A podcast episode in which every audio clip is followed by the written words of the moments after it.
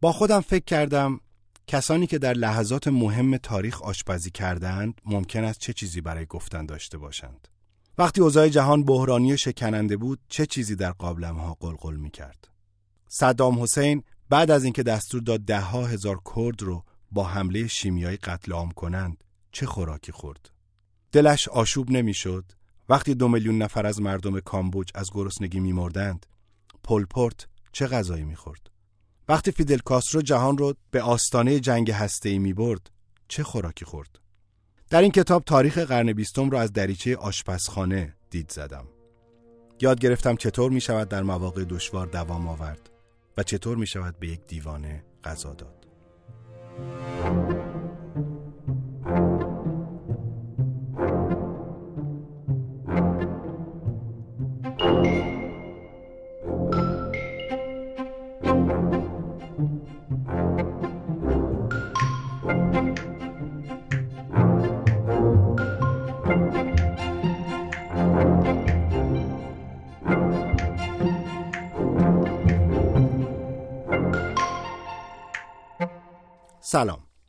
من فرشید نجاریانم و شما به پادکست آوانگارد گوش می‌کنید.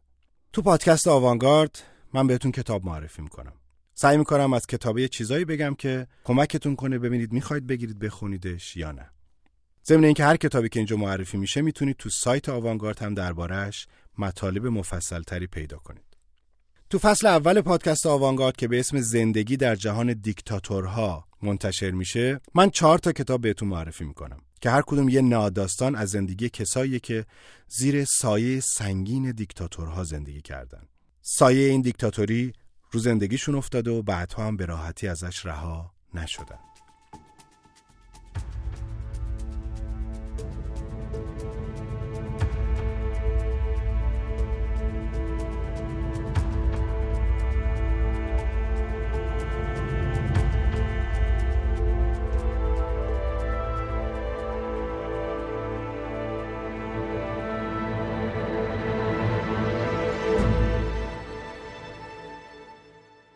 ویتول شابوفسکی تو دنیای واقعی رفته سراغ آشپزای پنج تا دیکتاتور معروف قرن 21 و با صحبت ها و تعریف های اونا یک کتاب نوشته به اسم مسائب آشپزی برای دیکتاتورها مثلا صدام چه غذایی دوست داشته؟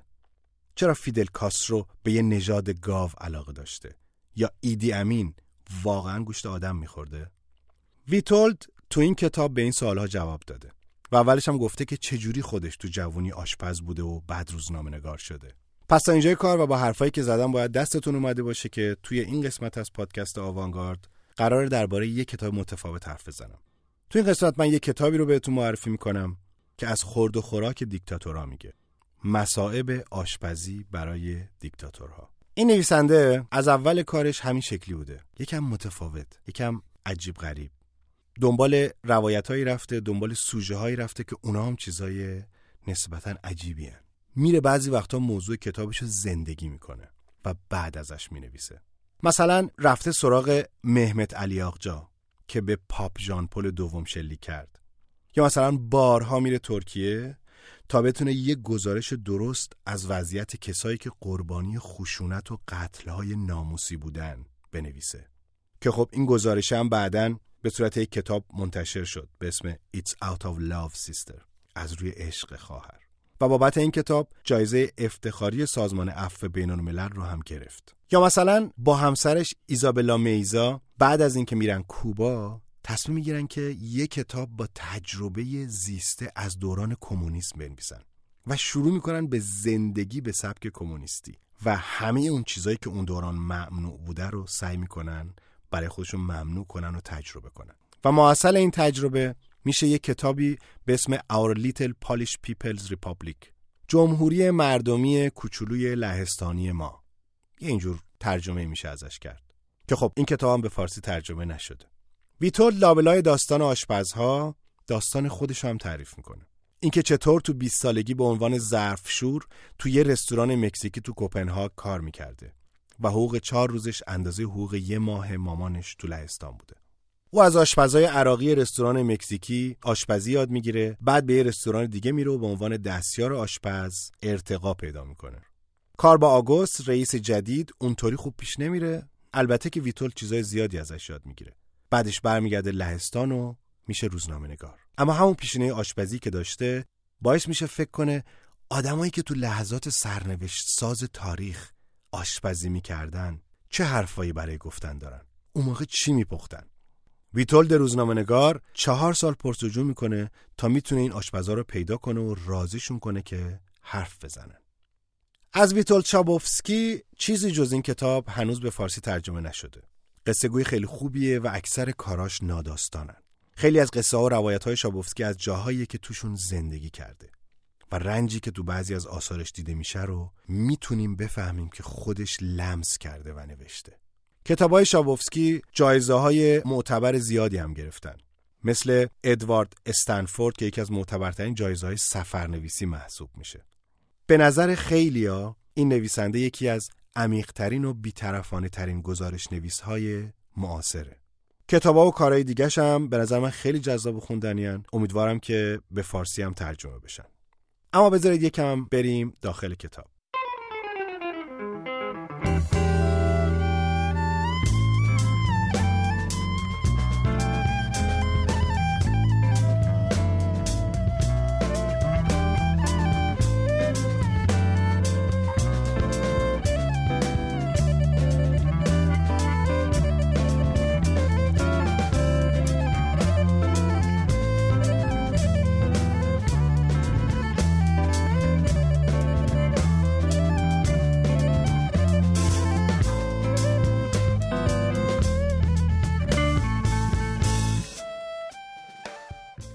ممکنه اسم خمرهای سرخ رو شنیده باشید این اسم هنوز هم می‌تونه به جون کامبوجیا و شاید کل جهان ترس بندازه این گروه تو سالهای 1975 تا 1979 یعنی هلوش سالهای 1354 تا 58 یه نسل کشی تو کامبوج را انداختند که حدود یک و هفت دهم میلیون نفر که بشه تقریبا 21 درصد جمعیت کشور از بین رفت.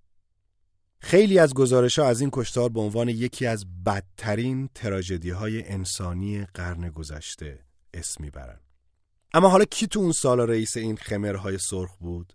همون کسی که ویتول تو کتابش اول سراغ آشپز اون رفته. طوری که آشپز پلپوت ازش تعریف می‌کنه انگار نه انگار که طرف این همه آدم کشته. 20 درصد مردم یک کشور خیلی زیاده این آشپز تعریف می‌کنه که تو مقر سری خمرای سرخ پلپوت رو هنوز برادر پک صدا می‌کردن. پک تو خمری یعنی تشک.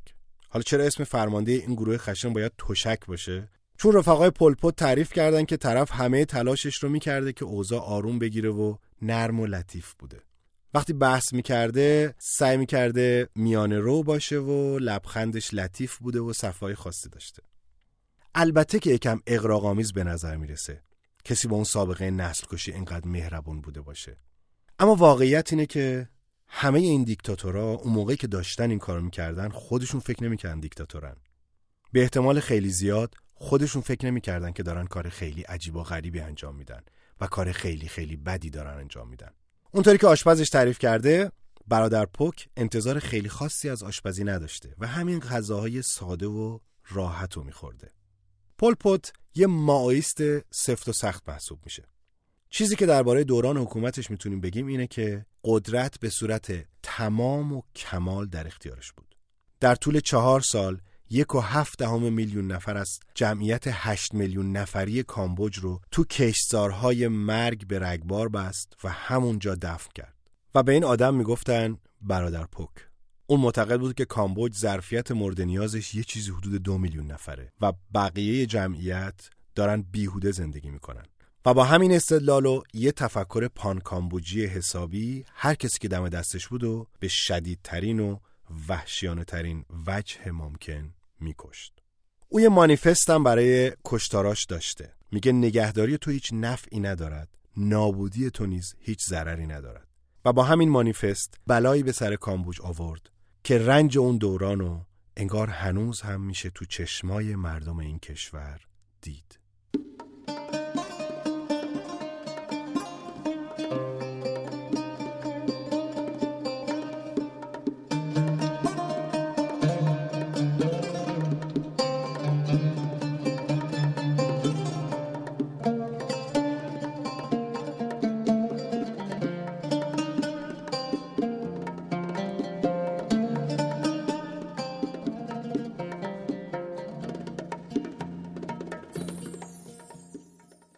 دومین کسی که ویتولد میره سراغش آشپز صدامه.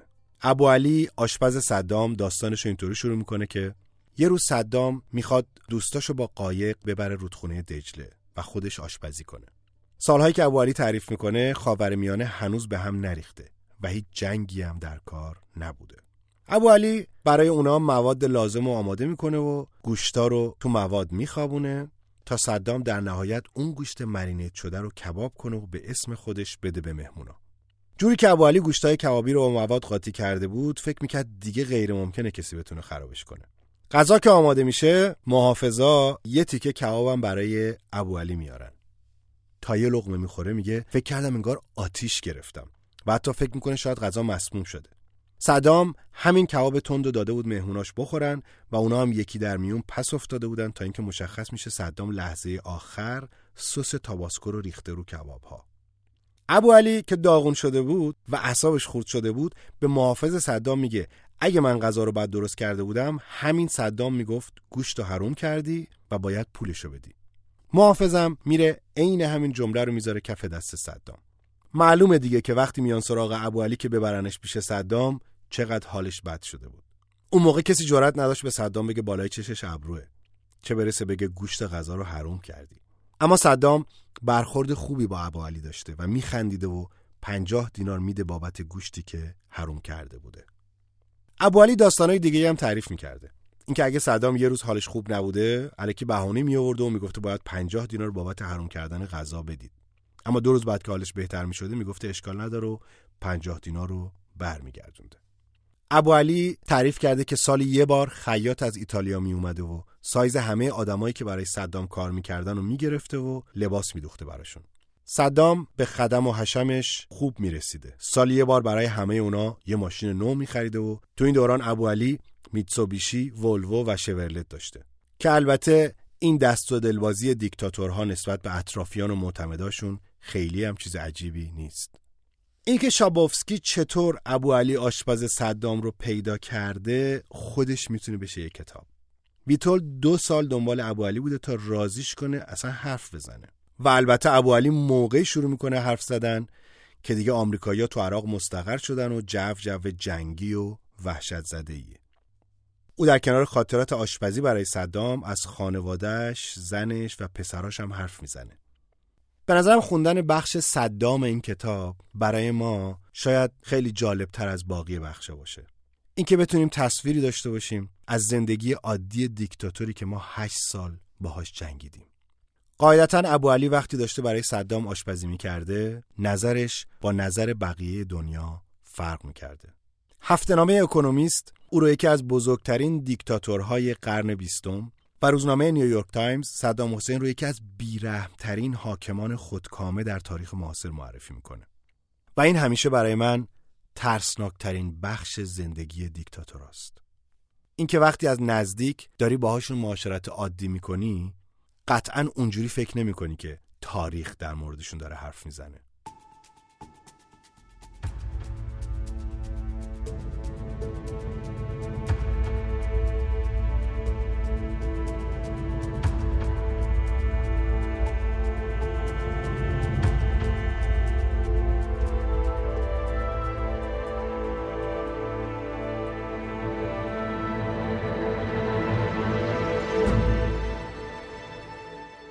سومین آشپزی که ویتولد برای کتاب سراغش رفته آشپز ایدی امینه.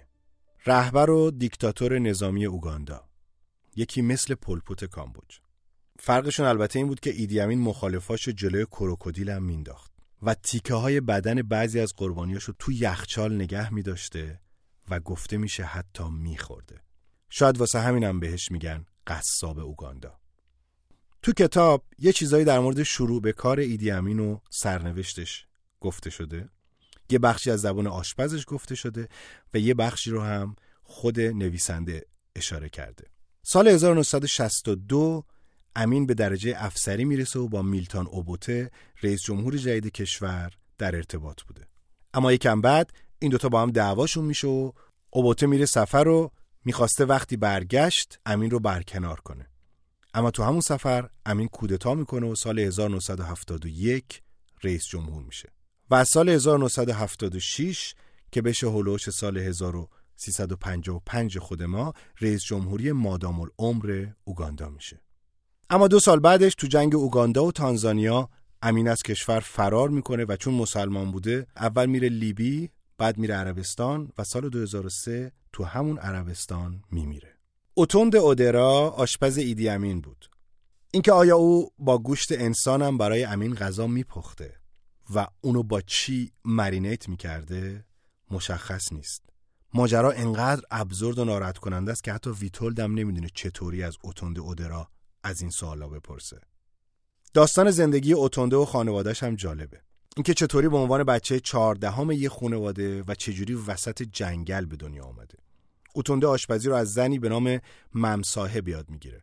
البته قبل از اینکه اوتونده برای ایدی امین آشپزی کنه برای انگلیسیا که تو اوگاندا بودن آشپزی می‌کرده. برای همین وقتی اوگاندا اعلام استقلال می‌کنه و سفید پوستا میرن اون بیشتر ناراحت میشه تا خوشحال. چون با رفتن اونا بیکار میشه. اما خیلی زود تو دولت میلتون اوبوته هم آشپز میشه. ایدی امین که علیه اوبوته کودتا می‌کنه دوباره وضع به همین شکل پیش میره. اما تو دوره امین وضعیت اوتونده بهتره و حقوقش حدود سه برابر میشه. و امین حتی بهش یه مرسدس بنز جدید و مشکی هدیه میده. نزدیکی به ایدی امین برای اوتونده مزایای زیادی داشت. درآمد خوب و زندگی خوب و حتی زن دوم و سوم و چهارم. امین مدام اونو تشویق می‌کرد که زنهای بیشتری بگیره. اما کم کم اوضاع بدتر میشه و امین خشونتهای بیشتری نشون میده. دیگه هر کسی تو کاخ یه قربانی از دستورای امین تو خانوادش داشته. همه کارمندا مثل اوتونده به پول و مزایایی که امین بهشون می‌داد وابسته شده بودن و نمی‌تونستن اونجا رو ول کنن. اوتونده خیلی سریح به ویتولد میگه که تا حالا با گوشت انسان برای امین غذا درست نکرده و حتی گوشت مشکوک تو آشپزخونهش نیومده بوده. اما این دلیل نمیشه که بگیم امین وحشی نبوده. مثلا دستور داده بود یکی از زناشو بکشن و بعدم اونو تیکه تیکه کنن. بدبینی امین به بقیه هم سرایت می‌کرد تا اینکه بالاخره یقه اوتونده رو هم می‌گیره و یه بار اونو به اتهام اینکه قصد داشته رئیس جمهور رو بکشه دستگیر می‌کنن. اوتونده فکر می‌کرد هر آن ممکنه خودش و کل خانوادهش کشته بشن. اما می‌فهمه که امین زندگیشو بخشیده و فقط اونو به کنیا تبعید کرده. دو سال بعد از این ماجرا همون جنگ تانزانیا اتفاق میفته و امین هم از اوگاندا فرار می‌کنه. سال 1980 که دوباره میلتون اوبوته برمیگرده اوگاندا و جای امین میشینه دنبال همین اوتونده آشپز مورد علاقش میفرسته و اوتونده هم از کنیا با سرعت برمیگرده.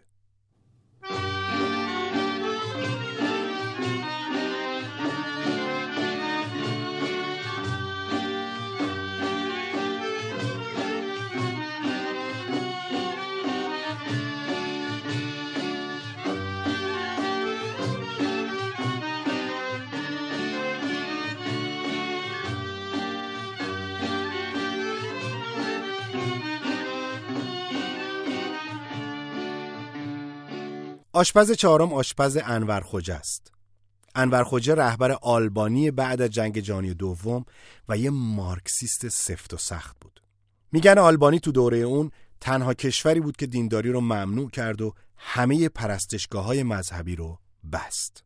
داستانی که آقای کا از آشپزی برای انور خوجه تعریف می‌کنه یه چیزی درباره اخلاق و زندگی و عادتهای اون. مثلا اینکه انور خوجه چقدر به زمان اهمیت می‌داده. یا اینکه هر کسی که تو امارت اون کار می‌کرده مجبور بوده مدام به اشتباهاتش اعتراف کنه و سر سال این اعترافها امتیاز بندی می‌شده. به خاطر اینکه خوجه دیابت داشته کار آقای کا کمی متفاوت تر از بقیه آشپزای دیکتاتورا بوده. اون هفته یه بار می‌رفته پیش مشاوره پزشکی تا بدونه چی و چقدر غذا باید برای خوجه درست کنه. هر وقت بیماری خوجه وخیمتر می شده قاعدتا کار آشپزم کمتر می شده چون مثلا انور خوجا صبحونه باید یه تیکه پنیر با مربا میخورده. ناهار سوپ سبزیجات بدون آبگوشت دسرم یه میوه ترش. شامم یکم ماست. خب معلومه دیگه اینا درست کردنش خیلی سخت نیست. حالا همینو مقایسه کنید با ابو علی آشپز صدام که فقط واسه ناهار باید 6 7 رقم غذا میپخته. البته که آشپز انور خوجه مشکل کمبود مواد غذایی تو آلبانی رو داشت و واسه همین مجبور بود با مواد غذایی ساده ابتکارهای عجیبی انجام بده. یا وقتی مجبور بوده به دستورات عمل کنه اما امکانش نبوده از خودش خلاقیت نشون می‌داده. مثلا انور خوجه یه بار میگه تو فرانسه انگور بیدونه خورده و دلش می‌خواد. اما اون انگور تو آلبانی نبوده. آقای کاهم میشینه دونه دونه هستای انگور رو در میاره و می‌ذاره برای رئیسش.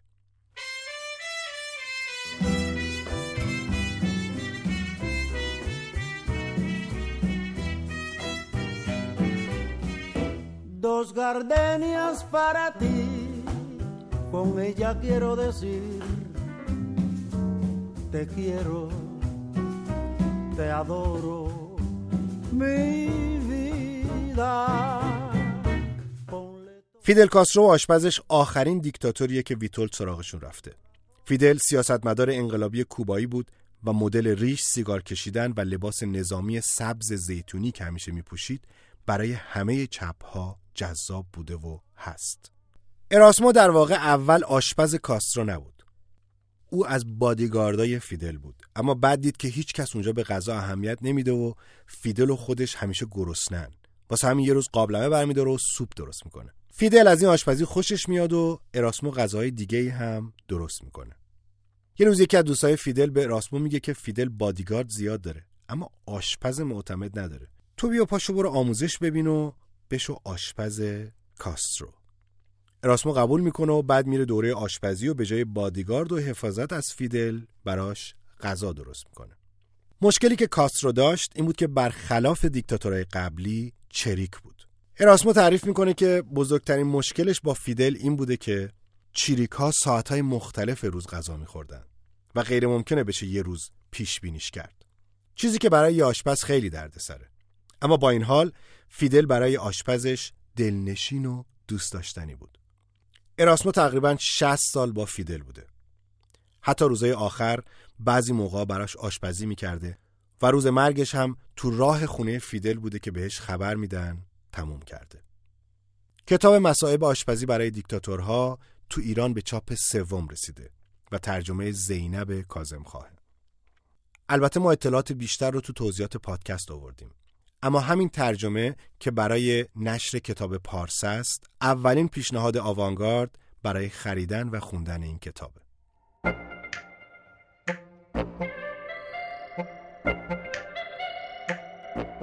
من فرشید نجاریانم و این سومین قسمت از پادکست آوانگارد بود که در خرداد 1401 منتشر میشه.